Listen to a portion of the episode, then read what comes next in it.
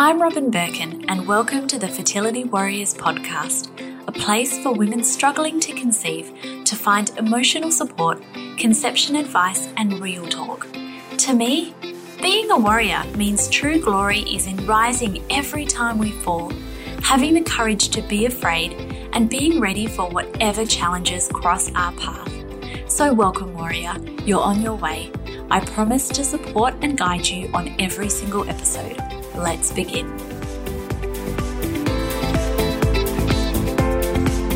Oh my goodness, warriors, I am so excited to bring you this episode. This year, I'm so proud of the episodes that we have on the Fertility Warriors, and I feel like I've been diving into some really interesting topics. And one person asks, that probably means that there's a lot of people asking the same questions.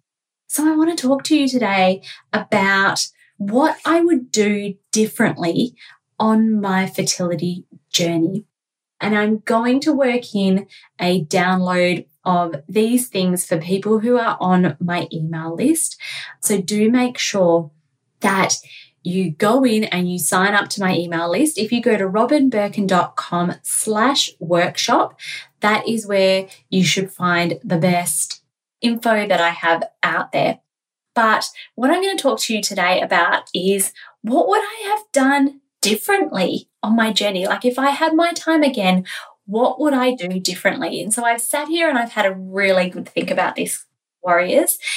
And today I'm going to share with you, I think it's about 4 or 5 things that I'd have done differently, but I can't really tell you what I have done differently if I don't tell you what I think I did that I did right at the same time, because I actually did quite a lot on my fertility journey, and I don't think it's an accident that I fell pregnant as soon as I did, which is to say, like, it still took us a year of trying on our own, and then we were at a fertility clinic for a year.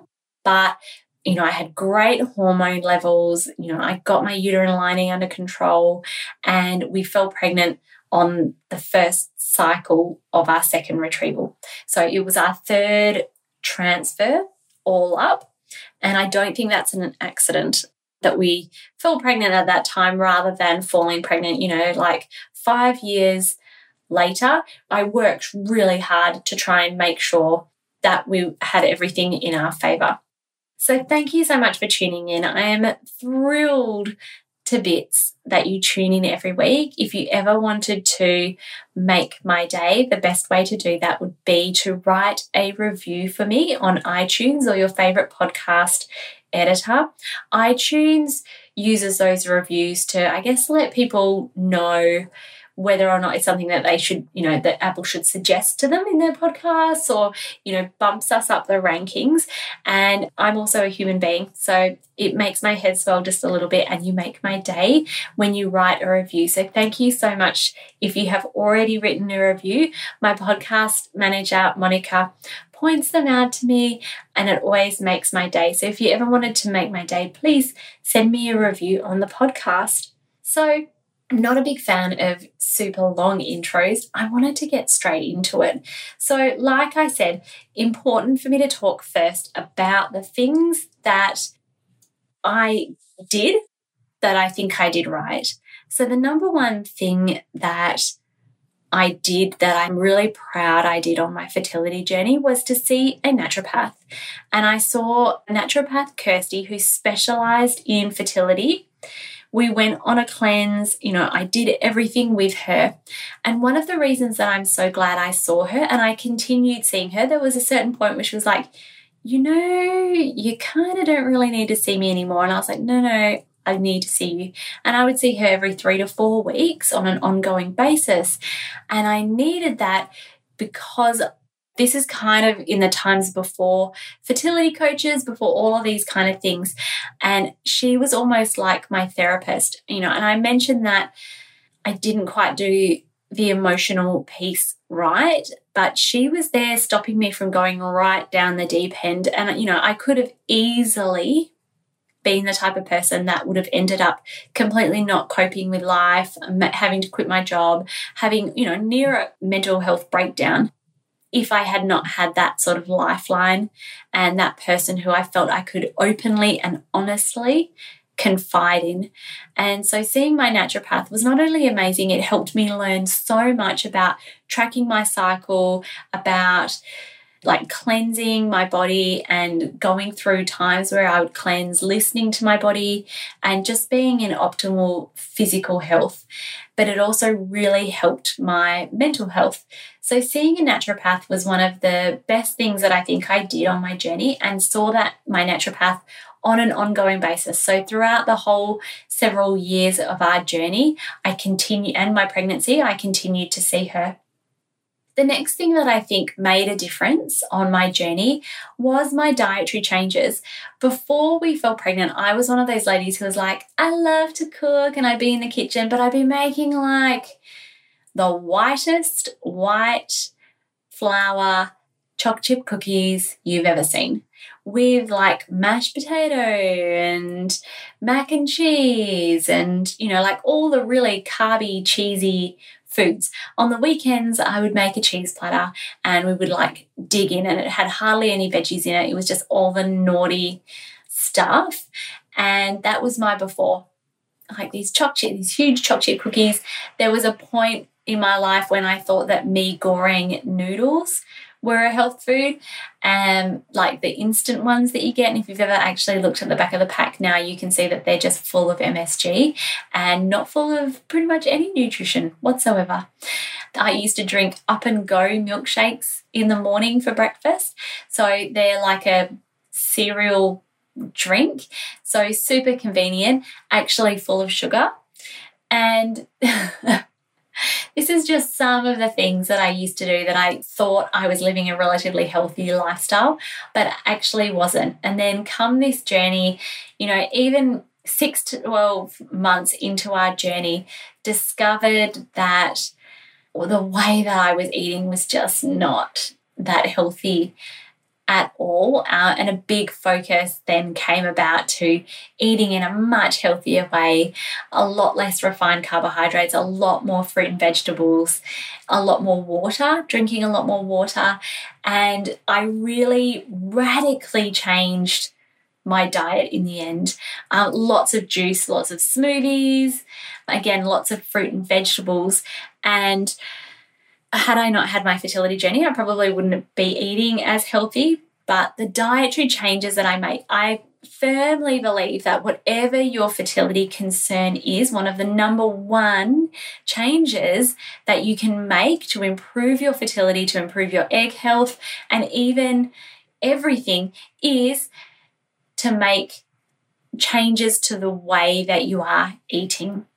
The number 3 thing that I did that I think was a smart move on my part was I found community. Well, actually, I ended up, obviously, hello, we're here. I created community around myself. Like, there was not these Facebook groups, there wasn't podcasts or any of that, but I ended up creating this community. I came out on my page. I had so many people reach out to me, and I then started making the time to spend time with those people around me. It was painful, like emotionally painful, to be around my friends at that time. And I think that one of the biggest problems that we can have is when we don't want to be with our current friends because they don't understand our situation, but we don't go out and make new friends. And I did that. I used to go for a walk once a week with a work colleague who I discovered was also having IVF. And it was just a time to download, to go through, you know, what was really hurting us. There was another lady at work who fell pregnant at the same time as we were starting at an IVF clinic, and that fucking sucked.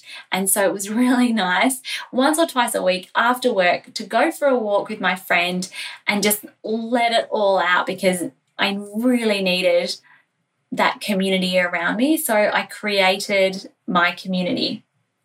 The next thing that I did, which is so important and which I really hope that you are doing, is I advocated for myself.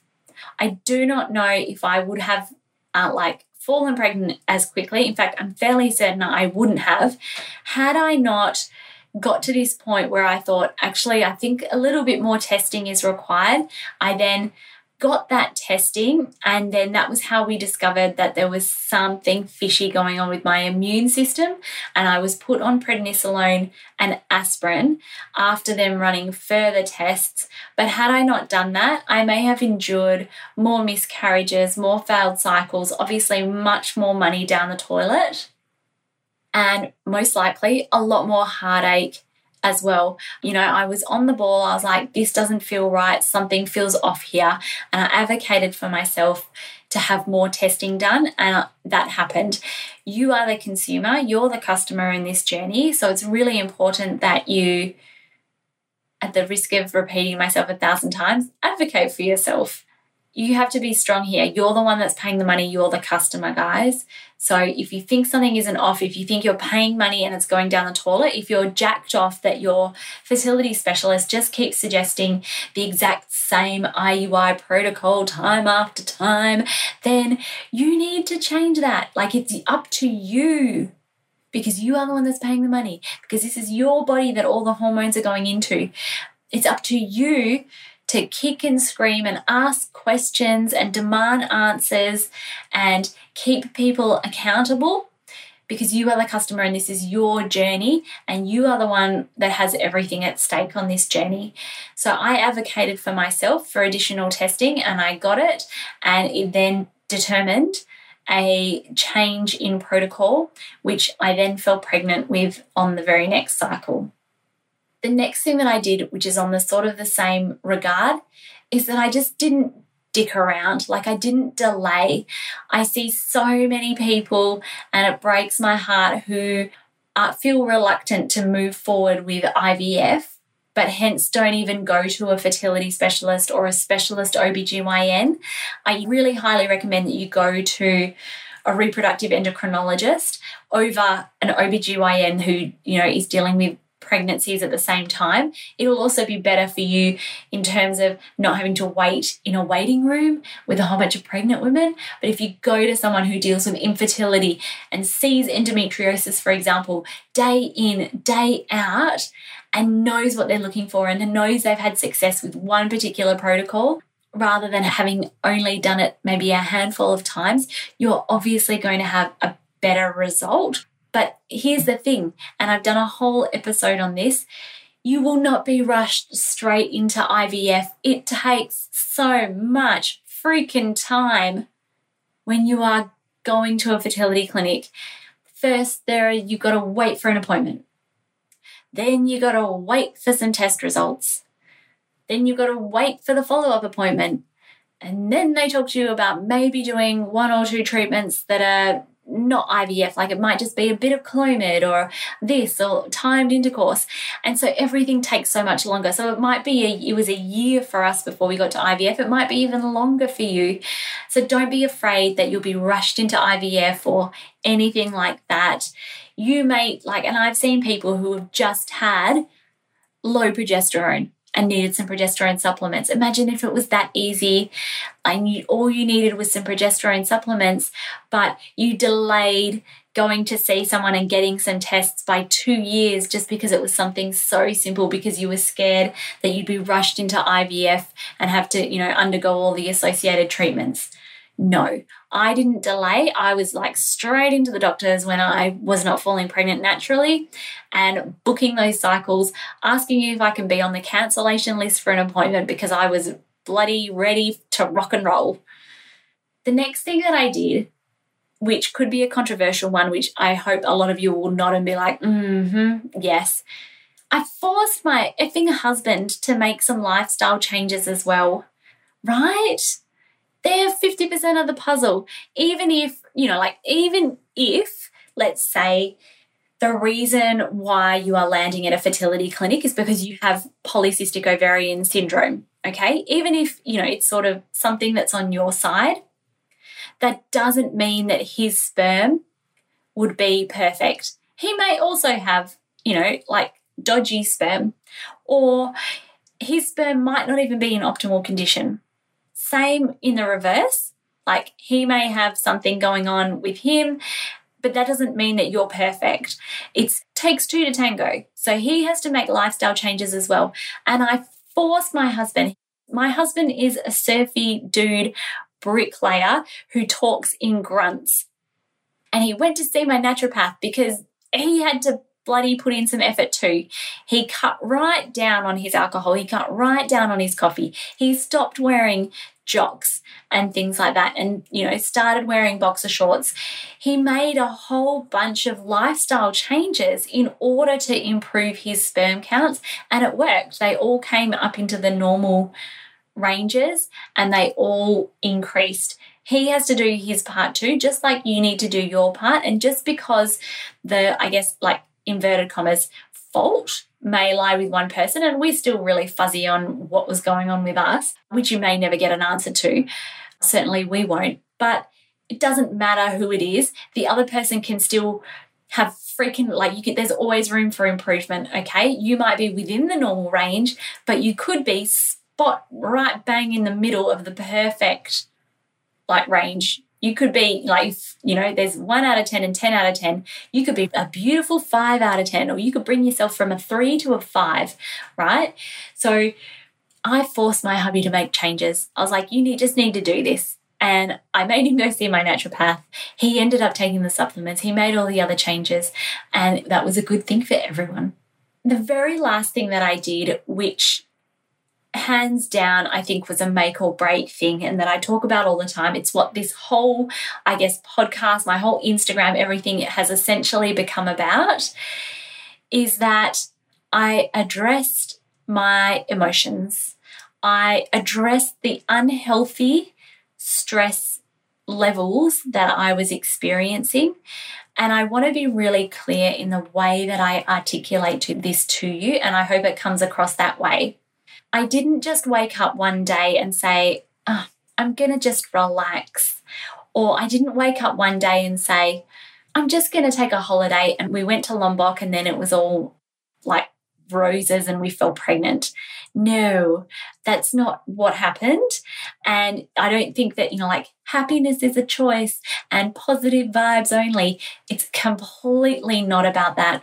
But this stressed out state that I was in created so much inflammation in my body that it triggered my autoimmune response. So I've spoken about it a number of times, that my body didn't have any immune system issues when we started trying to conceive. I developed those in the process of trying to conceive, I believe, which they were triggered, which it's completely plausible that that's the case, because of the incredible stress I was under.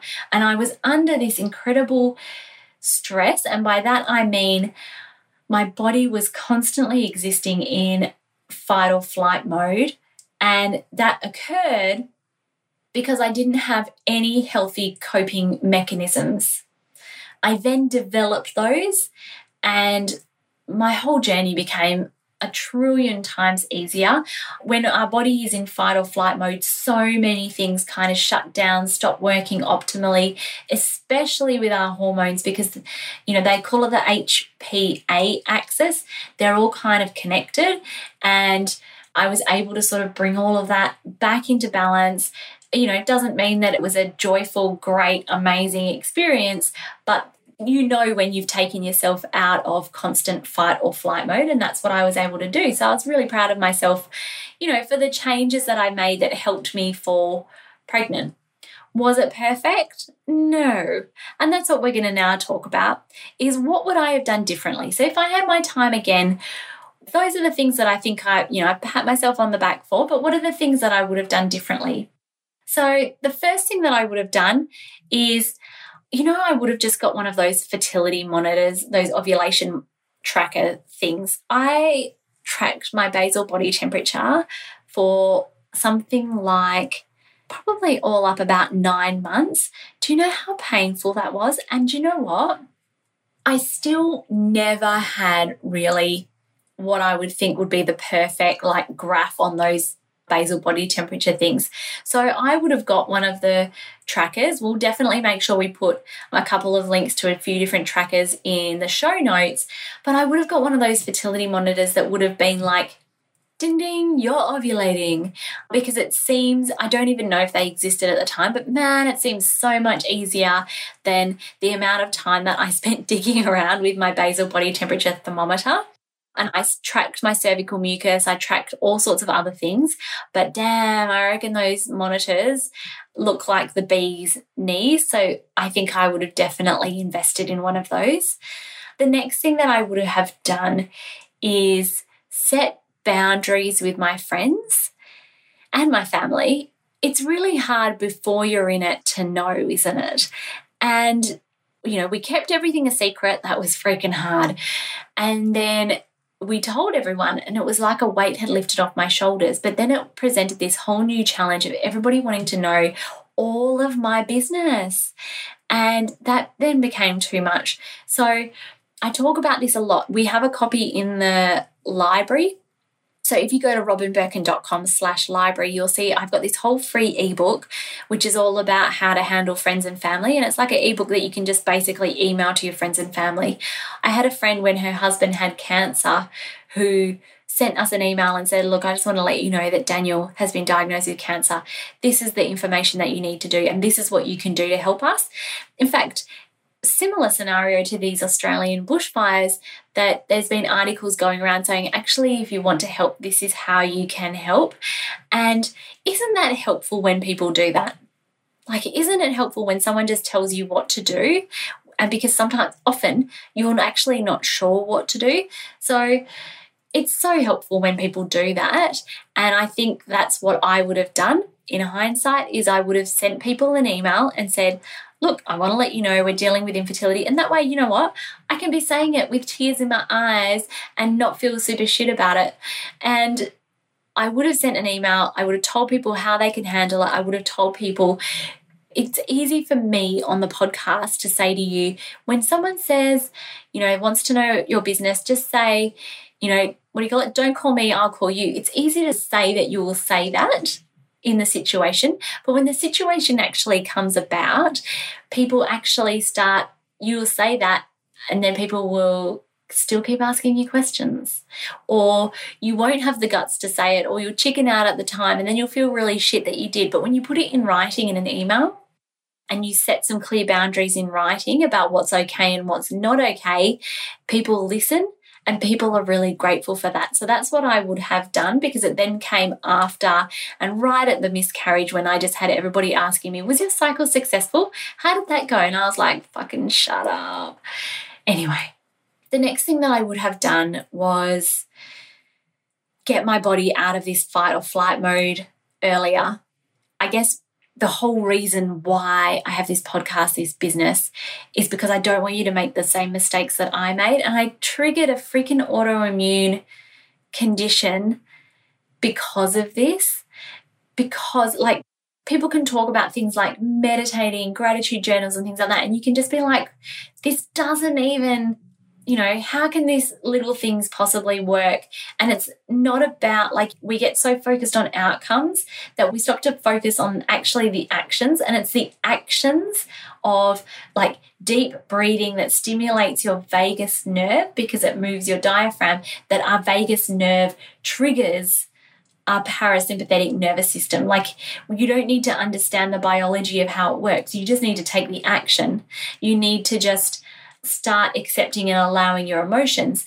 And if you can't see, you know, the way through or the way out to do that, then you need to do something like, I don't want to plug the intensive, but join the intensive. Or what I would have done is seen a therapist. Okay. At the time, you know, nothing like the Fertility Warrior Intensive existed, but therapists existed in my time. I would have seen someone. I would have put my hands up in the air and said, actually, it's not healthy for me to be such a mess. You know, like, it's completely healthy for you to cry every month and grieve the life that you thought you had. But it's up to you to have a look at, is that an appropriate response, or is this starting to affect your day-to-day life and the way that you're enjoying your life in total? And if that's the case, you need to do something about it. And that was absolutely the case with me. I wasn't coping on this journey you know, things were starting to trigger me more and more often. I was starting to just randomly burst into tears all the time. And so had I known what I had known now, I would have seen someone about it. It's too important a thing. You know, as I said, it triggered an immune response and life was shitty. So if I had my time again, I would want life not to be as shitty. And so I definitely would have seen someone. And the other thing I would have done was tried to live the most fucking exciting life that I could and, you know, take my foot off the brakes of my life, start really trying to enjoy my life again and do exciting things and, you know, make sure that my life was really amazing alongside the same time as striving for a goal and going through something that I think is quite hard. So that's it, guys. I'd love to hear from you. Screenshot this episode and tag me in your Instagram stories, because what I would like to know is, what do you think you're doing well on this journey? And are there any lessons? Is there anything that you know now that you would do differently based on the knowledge that you have now compared to at the beginning of your journey? I would love to know. So you can find me on Instagram at Robyn Birkin. And I want to know, guys, screenshot this episode. Tell me, what would you do differently, or what are you giving yourself a pat on the back for? That's my list, and I look forward to seeing yours on Insta. Thank you so much for listening, and I cannot wait to catch you at the next episode. Thank you for listening to the Fertility Warriors podcast with me, your host, Robyn Birkin. If you would like more tools, resources and courses to help you survive your journey, please head to robynbirkin.com. And if you like this podcast, please share it with others. I look forward to catching you at the next episode.